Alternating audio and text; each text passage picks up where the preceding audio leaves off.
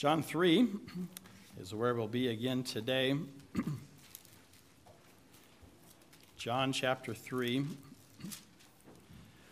In many ways, it's been a challenging week. Um, if you were here last Sunday, we, it was just the beginning of this conflict over in the Middle East. We didn't have a full understanding of what had taken place, but as the week has gone on, um, we're finding out more and more information. I'm sure you've been tuned in to what's going on, at least to some degree, following that. Um, boy, the, the, full extent of the atrocities that have taken place against Israel is, is just, it's amazing. Um, we've experienced a lot of emotions. I, I think for a while I was just in a state of shock like, is this really happening? And uh, did these people really do the things that I'm seeing and hearing about? Um, and the range of emotions from heartache and sadness for these people that are experiencing such loss. And stomach is even sick over some of the things that you're hearing about happening. Um, such brutality, such inhumanity. Um, and then even a sense of anger and a desire for vengeance that God would that God would go and do something here and and um, and take care of what's going on uh, against these people that have committed these acts against Israel. I, I, don't know. Maybe you can relate to this. Maybe your mind's going in those directions as well. Um, I've had a lot of questions from in, different individuals. What do we do? How do we respond? What, what does this mean? And I don't know that I have the answers to all those questions. I want to share just a couple thoughts here before we get into the message, kind of as a, an intro into it. Uh, but just a few thoughts that I've been running through in, in my head as I've been thinking about this. Uh, one, limit your exposure. Um, yes, we need to know what's going on, but we don't know, need to know everything about what's going on. And it can, be, it can be tempting to just saturate ourselves with this and look up everything and watch everything. There's some things out there that you don't need to see. Um, there's some things out there that you can't unsee once you've seen them. Um, and I understand why some people are putting those things out there. They want us to understand the nature of evil, and we do need to understand that. I get that. Uh, but there's some incredible brutality that's taken place.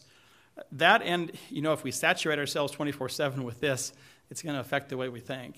And um, we need to be careful with that as well. There's a balance. We need to understand, but we need to, need to limit that to some degree. Uh, find worthy sources. Find sources that you can trust as you're looking at information as well. second, I would say pray. We're commanded to pray for the peace of Jerusalem. And Israel is still God's chosen people. And, and there's so much that we can pray for for comfort, for wisdom, uh, both for the Israelis, for our government, that they would do what needs to be done. Pray that this doesn't escalate into a full out war. Uh, the potential is there for all of these things. And we need to be on our knees uh, beseeching God in this regard. Uh, pray also that the gospel would go forth during this time. Uh, it's an opportunity. And I'll mention the Barhams, our, our, missionaries that live in Samaria. They're safe. We've heard from them, they're doing fine.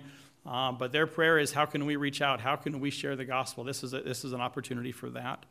Uh, so, some thoughts that go along with that in, in my mind. Uh, we've got an opportunity as well. It's not wrong to mourn. It's not wrong to experience grief through this. I don't know anybody that's over there directly involved in the conflict. I don't, I don't have um, personal attach, attachment to faces and, and people that are there suffering. But they're humans and it's humanity and they're suffering. And we can identify with their grief. God tells us to rejoice with them that rejoice and to weep with them that weep. And I think that's a good thing for us to do, to, to demonstrate compassion.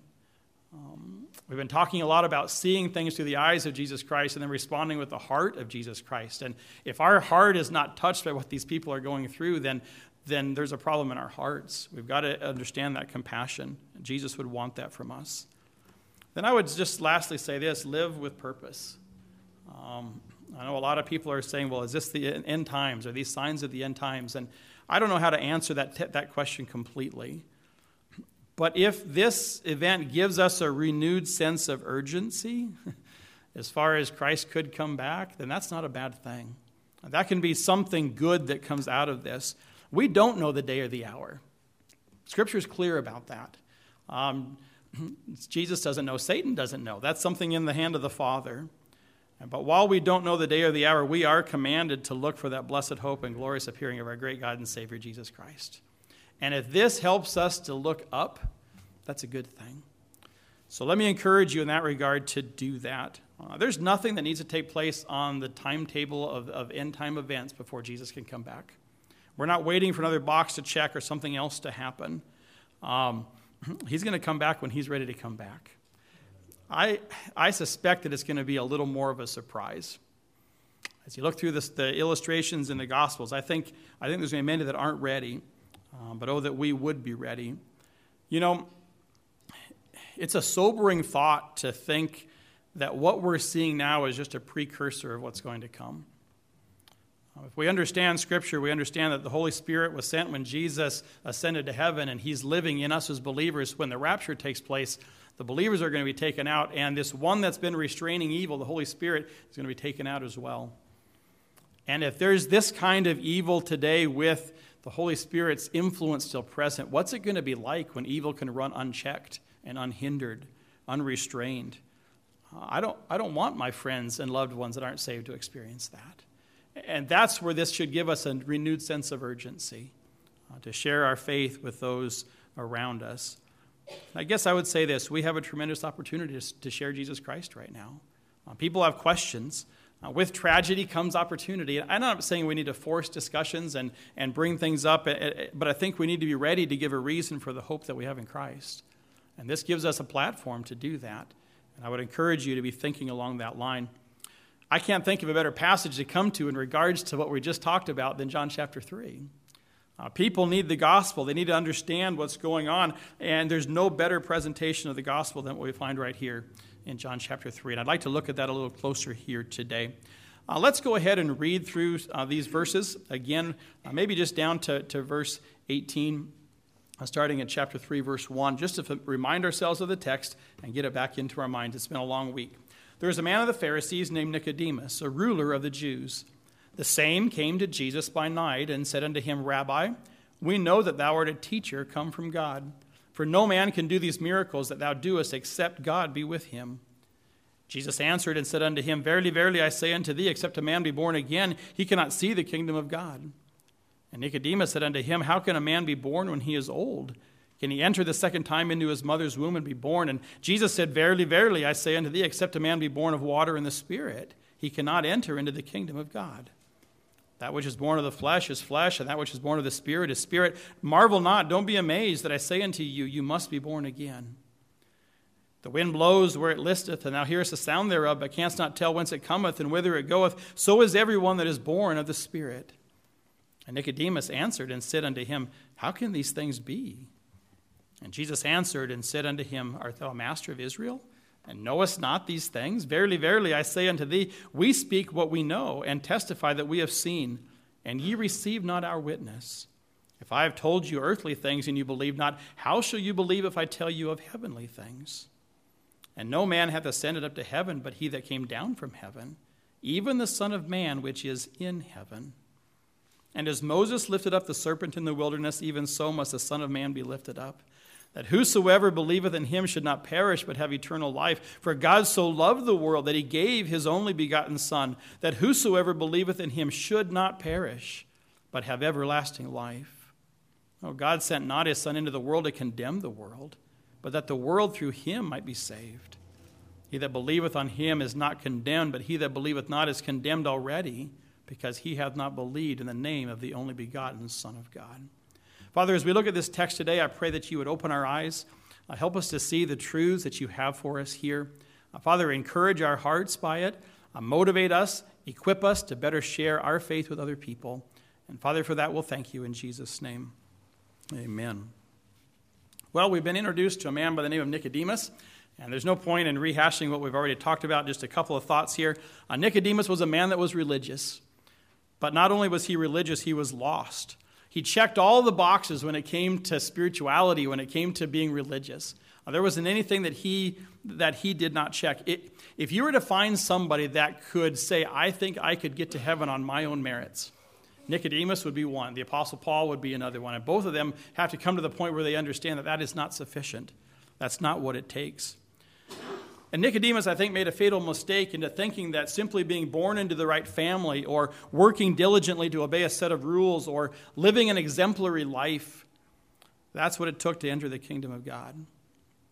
And Jesus shocks Nicodemus to the core of his being with a statement that, you know, the answer isn't an outward physical demonstration of piety. It's not what you do, it's in an inward spiritual renewal. Nicodemus, you must be born again.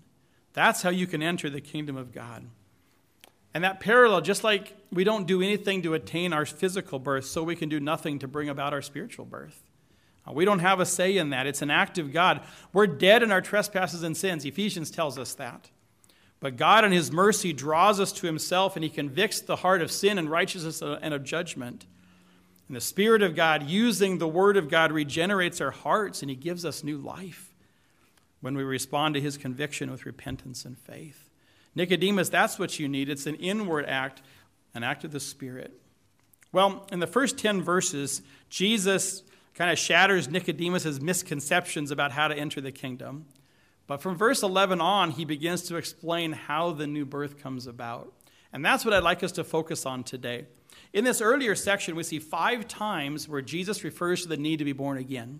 Did you catch those as we worked through the passage? There's five different times. In verse 3, uh, I say unto you, you must accept a man be born again. Uh, verse 5, except a man be born of water and the Spirit.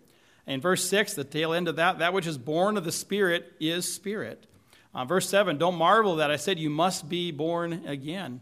And then at the end of verse 8, so is everyone that is born of the Spirit. Five times he brings this up, and he's bringing this before Nicodemus. When, when something is repeated that often, there's a reason for it. He's getting that across to Nicodemus. But if we look in the next section, we see seven times where Jesus brings out the idea of faith. Nicodemus, you have to believe you have to believe. And as we work through this, we can see it. Um, it it's, it's, stated seven different times in verse 12. Uh, he talks about you don't believe, and then later on, if I, how are you going to believe? Uh, you look down in verse 15, whosoever believes on him. Verse 16, whosoever believes on him. Verse 18, he that believes on him is not condemned. He that believes not is condemned. Why? Because he has not believed on the name of the only begotten Son of God. So the connection here is unmistakable. Except a man be born again, he can't enter the kingdom of God. But except a person believe in Jesus Christ, he can't be born again. That's the connection. Faith is the key to the new birth. Well, when we left Nicodemus last week, he didn't understand it yet. He still hadn't put two and two together. He wasn't getting it. In fact, he says there in, in verse 9, How can these things be? I don't understand. I think, in a sense, Nicodemus is having a hard time letting go of what he's always believed and wrapping his head around what Jesus is saying. There's a point where he has to unlearn a little bit of what he's been taught uh, so that he can understand the truth. And let's look a little closer and see how Jesus ties this idea of faith to the concept of the new birth as we work through this passage. Uh, the first point in your outline, we've, we've hit that several times over the last two weeks, so I'm just mentioning it uh, the necessity of the new birth. Um, we don't have to go through the, the, the points that explain that. Uh, you understand that. Second point is this the tragedy of unbelief. There's a necessity of the new birth, but there's a tragedy of unbelief. And Nicodemus is in a state of unbelief here in this passage. And it's tragic because our unbelief keeps us from the kingdom of God, it keeps us from being born again. As I was reading down through here this week, I, saw this a little bit differently. There's, there's four ways Nicodemus is described as far as in relationship to what he knows and understands about the new birth. And let's walk through these four things here. They're in your notes. I think, I think it'll help as we see it. Look at verse 9. First of all, he didn't understand. Jesus is giving him teaching and he's not understanding it. How can these things be? Connect that back to verse 7. Uh, Marvel not that I say unto you, you must be born again. Don't be shocked. Don't be amazed. Don't be so incredulous that I'm saying these things to you. Uh, that word marvel not describes the human reaction to somebody that doesn't understand what he's hearing. And so he's amazed. He's kind of shocked by what Jesus is saying.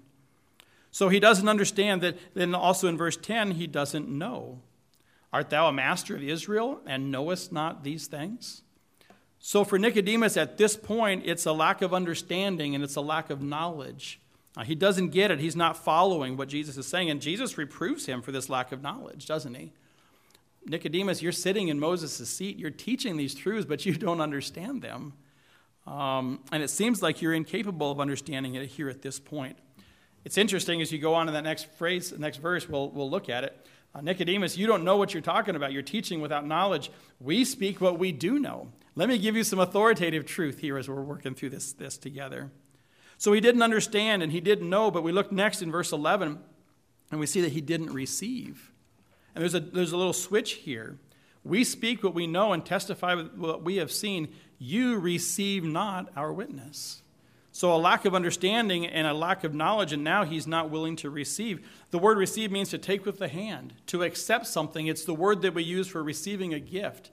It, it involves something on my part. I'm taking it. Um, we use that illustration when we're giving the gospel, don't we? The gospel is something that must be received.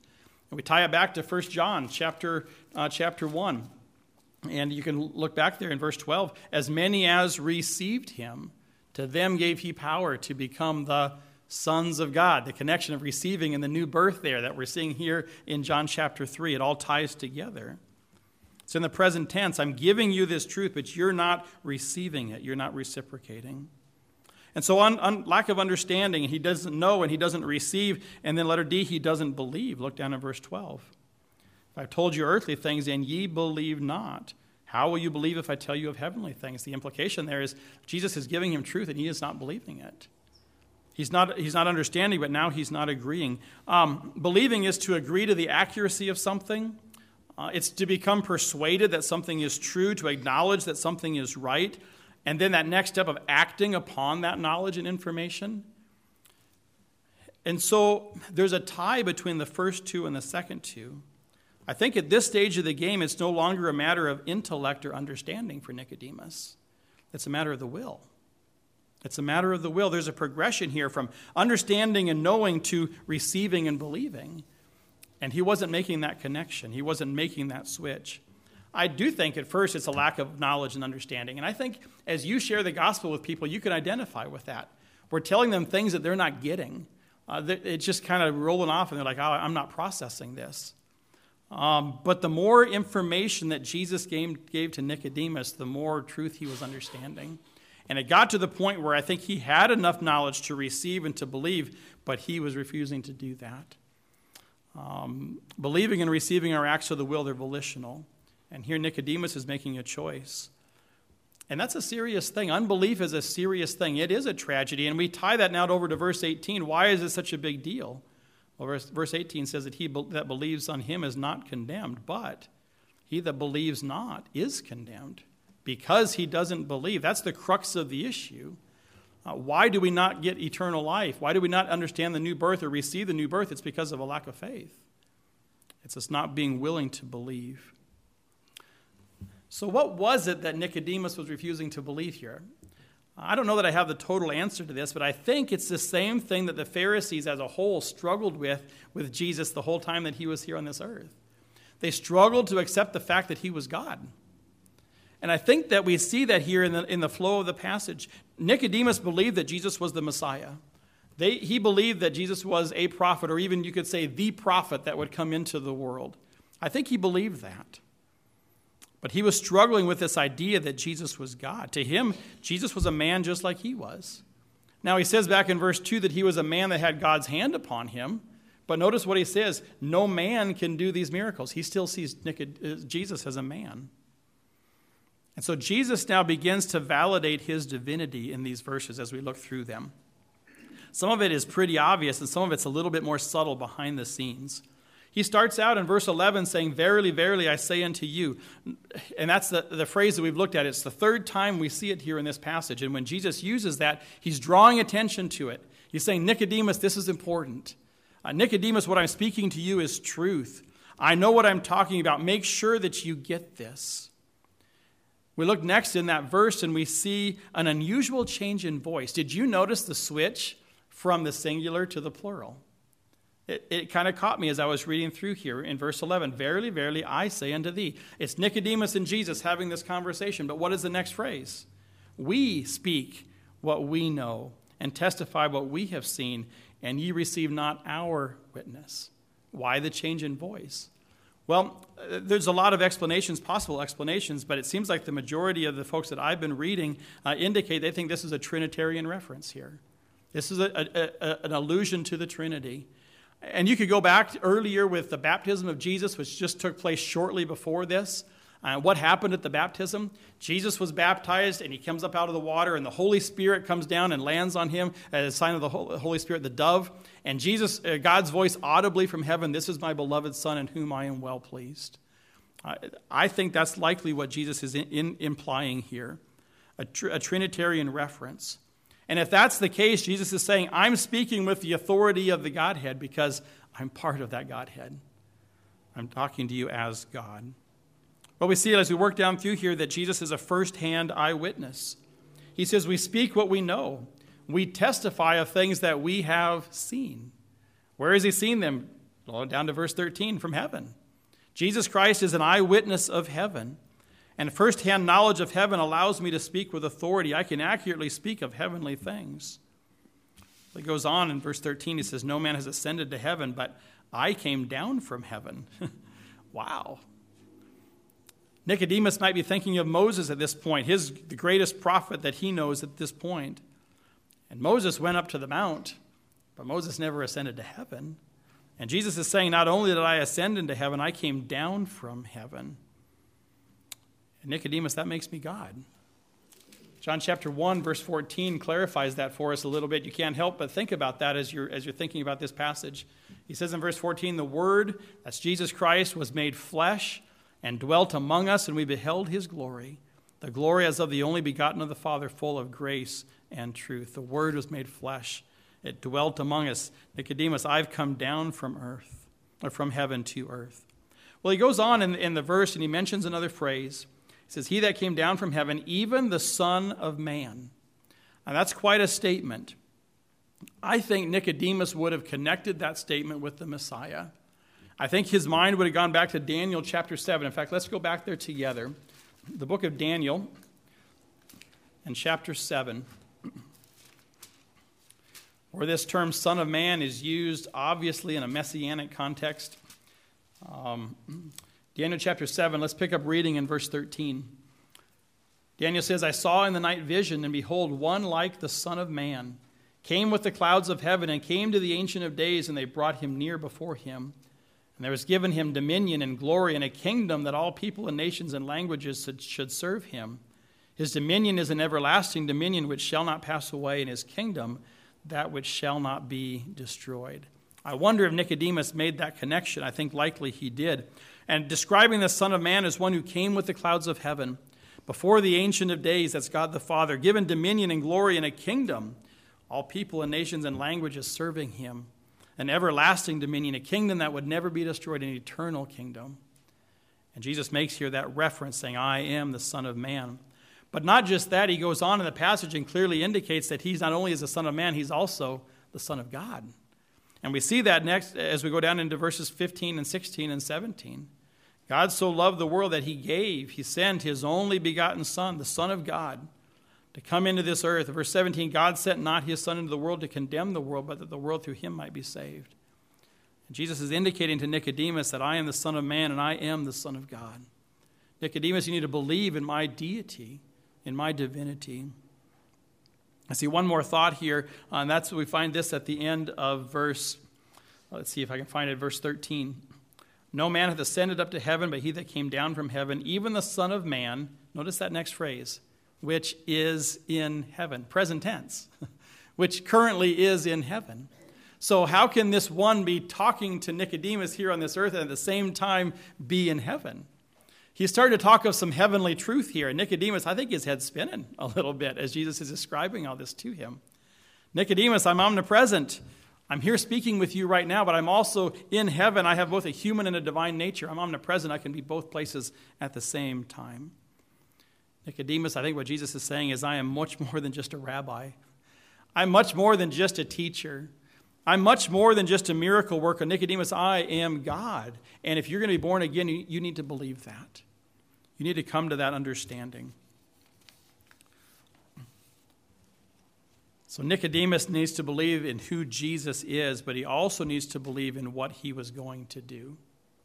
And that's significant as well. Look down at verse 14 as we get to the next point in our outline. Now, as Moses lifted up the serpent in the wilderness, even so must the Son of Man be lifted up. Not only is it important for him to understand that Jesus Christ is God, his deity, he needed to understand the sufficiency of Christ's death. Now, think back with me to Nicodemus' understanding of the kingdom and the Messiah. He really believes that it's a, a kingdom, a Messiah is coming, going to set up an earthly kingdom. We're going to overthrow Rome. All that's going to happen. Uh, he's missed some things in the picture here. And again, the Old Testament, you know, we're looking back on it, and it's easy for us to put those dots together. Imagine trying to read the Old Testament before it happened, before the cross happened, and put all this together. Oh, Nicodemus saw Jesus as a human Messiah about to set up his kingdom. And so Jesus now helps him understand that he's missing part of the story. Is Jesus going to come someday and reign as king over his kingdom? Absolutely, he's going to do that. But first, he must suffer as our Savior. One day he will come with power as the lion of the tribe of Judah. But first, he needs to come with humility as the Lamb of God. One day, Jesus Christ will come with a sword. But before that, he needs to submit to the cross. And so Jesus now explains this to Nicodemus with an Old Testament illustration. He gives him an Old Testament story. Uh, turn back with me to Numbers chapter 21. I'm looking at my audience, and you know this story. We probably wouldn't even have to turn here. Uh, but let's go ahead and look and see it. Numbers chapter 21. If we didn't have what Jesus gives to us here in John 3, we would just think this was an amazing story from the Old Testament. But now Jesus makes it so much more. Uh, let's start reading in verse 4 of Numbers 21. And they journeyed from Mount Hor by the way of the Red Sea to compass the land of Edom and the soul of the people was much discouraged because of the way. Notice how they responded to their discouragement and to the struggles they were facing. The people spake against God, and they spake against Moses. Wherefore have you brought us up out of Egypt to die in the wilderness? For there's no bread, neither is there any water. And the next phrase, our soul loatheth this light bread. Wow, what a statement. Um, wow, yeah, you could park on that for a little while. Well, Jesus the Lord doesn't take that well. He says the Lord sent fiery serpents among the people. They bit the people, and much people of Israel died. Therefore, the people came to Moses. Folks, this response is a good response. They said, We have sinned. And then they confessed specifically what they had done that was sin. We've spoken against the Lord, we've spoken against thee. Pray unto the Lord that he take away the serpents from us. And Moses prayed for the people. The prayer was that he would take this, the snakes away. But what does the Lord do? Verse 8 The Lord said unto Moses, Make thee a fiery serpent, set it upon a pole, and it shall come to pass that every one that is bitten, when he looks upon it, shall live. He didn't take them away, but he gave them, gave them an ability to live through the midst of it. So Moses made a serpent of brass and put it upon a pole, and it came to pass that if a serpent had bitten any man, when he beheld the serpent, when he looked upon the serpent of brass, he lived we read that story and we don't think maybe the time frame that's involved. How long would it have taken for Moses to get brass, to melt it down, to fashion a serpent, to get a pole, to build it and put it all on there and get it set up in the middle of the camp? This wasn't just a, a couple hour process, it took significant time. But it's quite a story. This, I think, was Moses' last miracle that he did, uh, as, as far as what was going on, as far as that, a miraculous thing that he was involved in. I think Nicodemus would have remembered this story well. But notice what Jesus does. He takes this Old Testament story and he gives it a New Testament fulfillment. From the snake on the pole to Christ on the cross. In the same way that Moses lifted up the serpent in the wilderness, even so must the Son of Man be lifted up. Even so must the Messiah be lifted up. Nicodemus, you think I'm coming to set up a kingdom, and yes, I'm going to do that, but first I've got to go to the cross. He's helping him to see that. And just as Israel sinned against God, so all we like sheep have gone astray. Just as their sin had a deadly consequence, so to us the wages of sin is death. And just as they responded in humility, so we must respond hum- and humbly repent of our sins. Just as Moses elevated the snake upon a pole, so Jesus must be lifted up on a cross. Just as they had to look with faith, so we are commanded to believe in Jesus Christ as well. Just as their faith granted physical life, so our faith grants us everlasting life. The parallels are striking as you work through this passage. The remedy for us is the same as it was for them to look, to look with faith, and to live.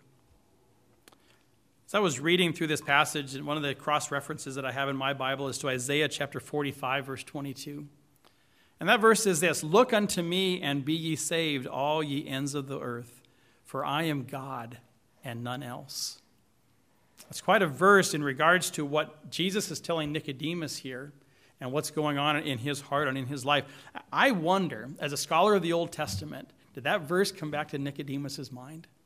I don't know. I, I wonder, again, my imagination runs away. I, I wonder if this is what finally helped him understand what Jesus was saying.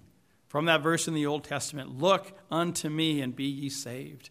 I am God and none else. Nicodemus, you understand, need to understand that I am God. You need to understand that I came to die on a cross before I'm going to set up my kingdom. Nicodemus, you know, I need to understand the sufficiency of my death. But that brings us to point number five, and that is the responsibility of mankind to believe. And as we look down at verse 14, as Moses lifted up the serpent in the wilderness, even so must the Son of Man be lifted up. Verse 15 starts that whosoever. That, in Greek, they call it a hina clause. The word for that is, is hina, and it, it's a purpose clause. You could translate it in order that. And so that's the reason why this is all happening. In order that whosoever believes in him should not perish, but have eternal life. The purpose that Jesus Christ came to this earth, the purpose that he was lifted up on a cross to bear the penalty for the sins of the world, is that we might have the opportunity to believe and then experience new birth. That's the connection.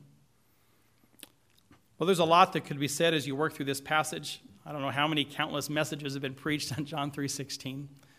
Um, I'll just share a few thoughts as we wrap this up today. We see, first of all, an open invitation, don't we? Jesus says, Whosoever believes on me shall not perish but have everlasting life. He says he died for the sins of the world. There's an open invitation here. And a person that takes a passage like this and says, No, Jesus just died for the elect, he's reading his theology into the scripture. We need to be careful with that. Uh, we've got to take what Jesus said here. I've got a commentator that I, I really enjoy, um, and he would go that direction with it.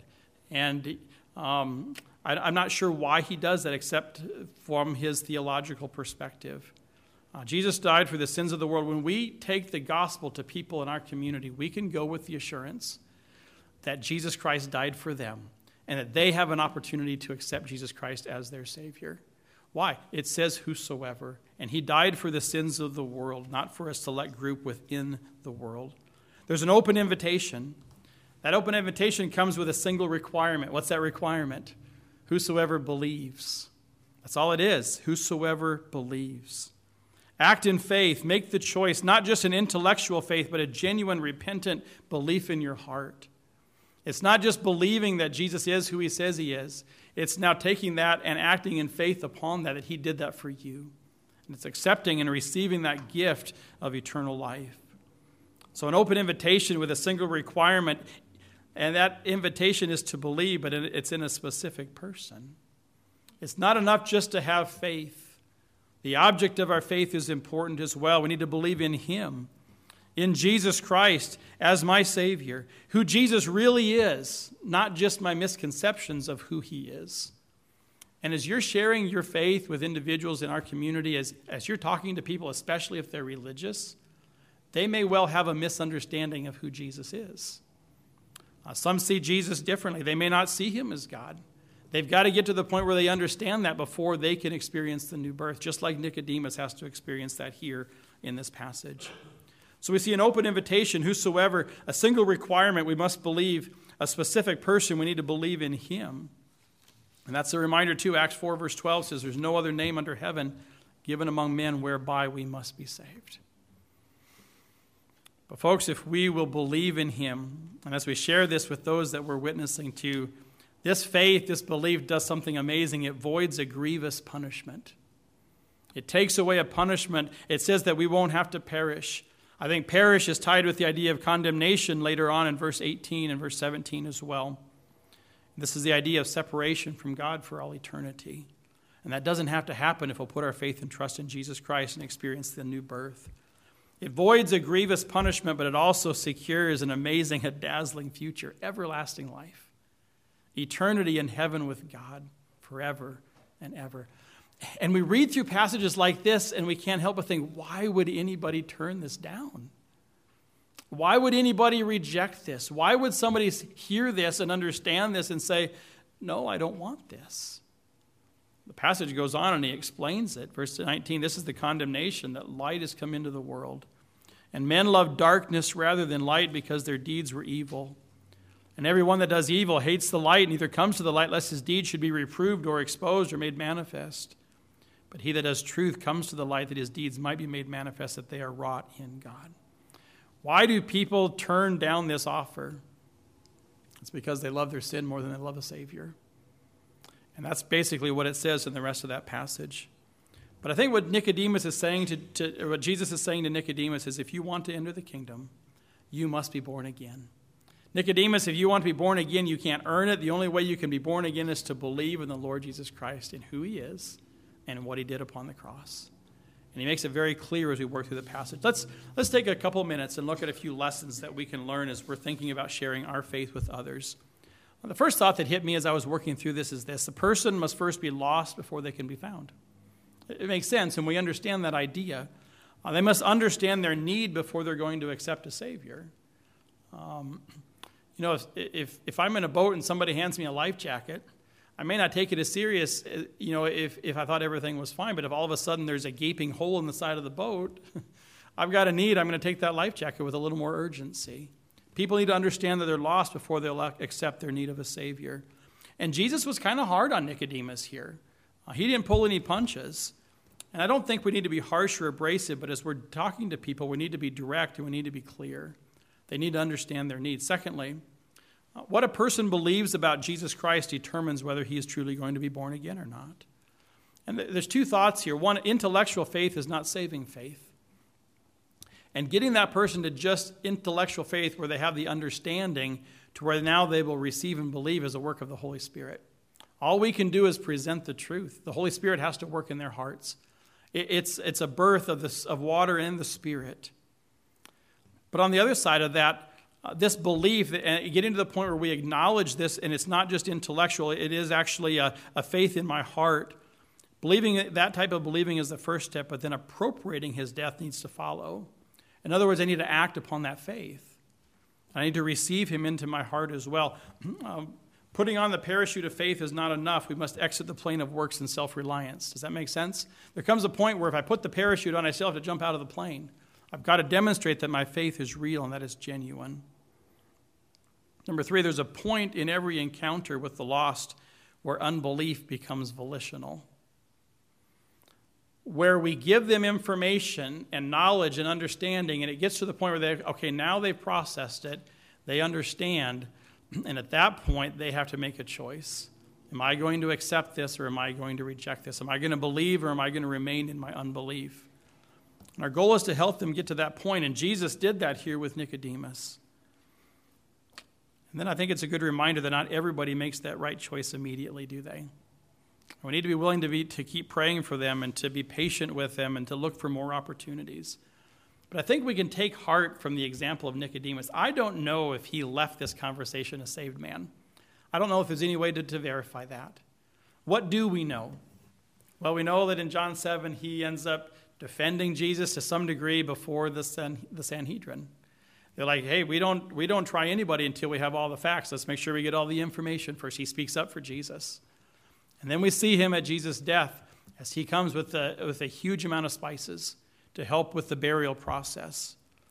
Um, you know, there's more that we read, and this is from tradition sources, and I don't know if we can, you know, how much uh, stock to put in them. I've seen them in several different places. Uh, there's tradition uh, that Nicodemus actually defended Jesus in the trial before Pilate. Whether that's true or not, I don't know. Uh, but I am wondering what that would have been like if he really was a believer at that point. I think he had to have been. And the Sanhedrin's gathering and they're present, pronouncing that, that judgment on Jesus. Did he speak up? Did he not speak up? Tradition is that he spoke up at that point. According to tradition, after the burial and his public announcement as a believer, um, there's, there's numerous accounts of him suffering greatly because of that uh, being disbarred from the Sanhedrin, taking away his title of a Pharisee, uh, all of his income being taken away, and living in poverty and, in, in, in some rough conditions the rest of his life. He suffered greatly for his faith, according to these sources. Um, all those things are true. I, I don't know for sure, but my point is Nicodemus at some point came to saving faith in Christ. And that helps me to take heart as I'm presenting the gospel to people. If they don't get it right away, keep praying, keep sharing, uh, keep helping them understand and trust the Holy Spirit to turn the light on for them, just like he did here in this passage for Nicodemus. Oh, my friends, the words to Nicodemus are the same words that Jesus would speak to us. If you want to enter the kingdom, if you want to go to heaven, you must be born again. And that's the message we need to take to the lost world around us as well. God, help us to do that. Father, I thank you for this passage. I thank you for the connection between faith and the new birth. Uh, Father, what we looked at today are things that we know, we've heard before. Uh, but Father, I pray that you'd help us to truly understand the connection. And Father, grip our hearts with the importance of sharing these truths with other people and be willing to take our faith and make it known to others. Help them understand the, the wonder of the gospel. Lord, we have this abundant life, this everlasting life, and it is a great thing. But Father, there's people that don't understand it and don't get it. Compel us, Father, to share that with them so they too can experience the joy of abundant life on this earth and everlasting life with you in heaven. And Lord, for that we'll thank you in Jesus' name.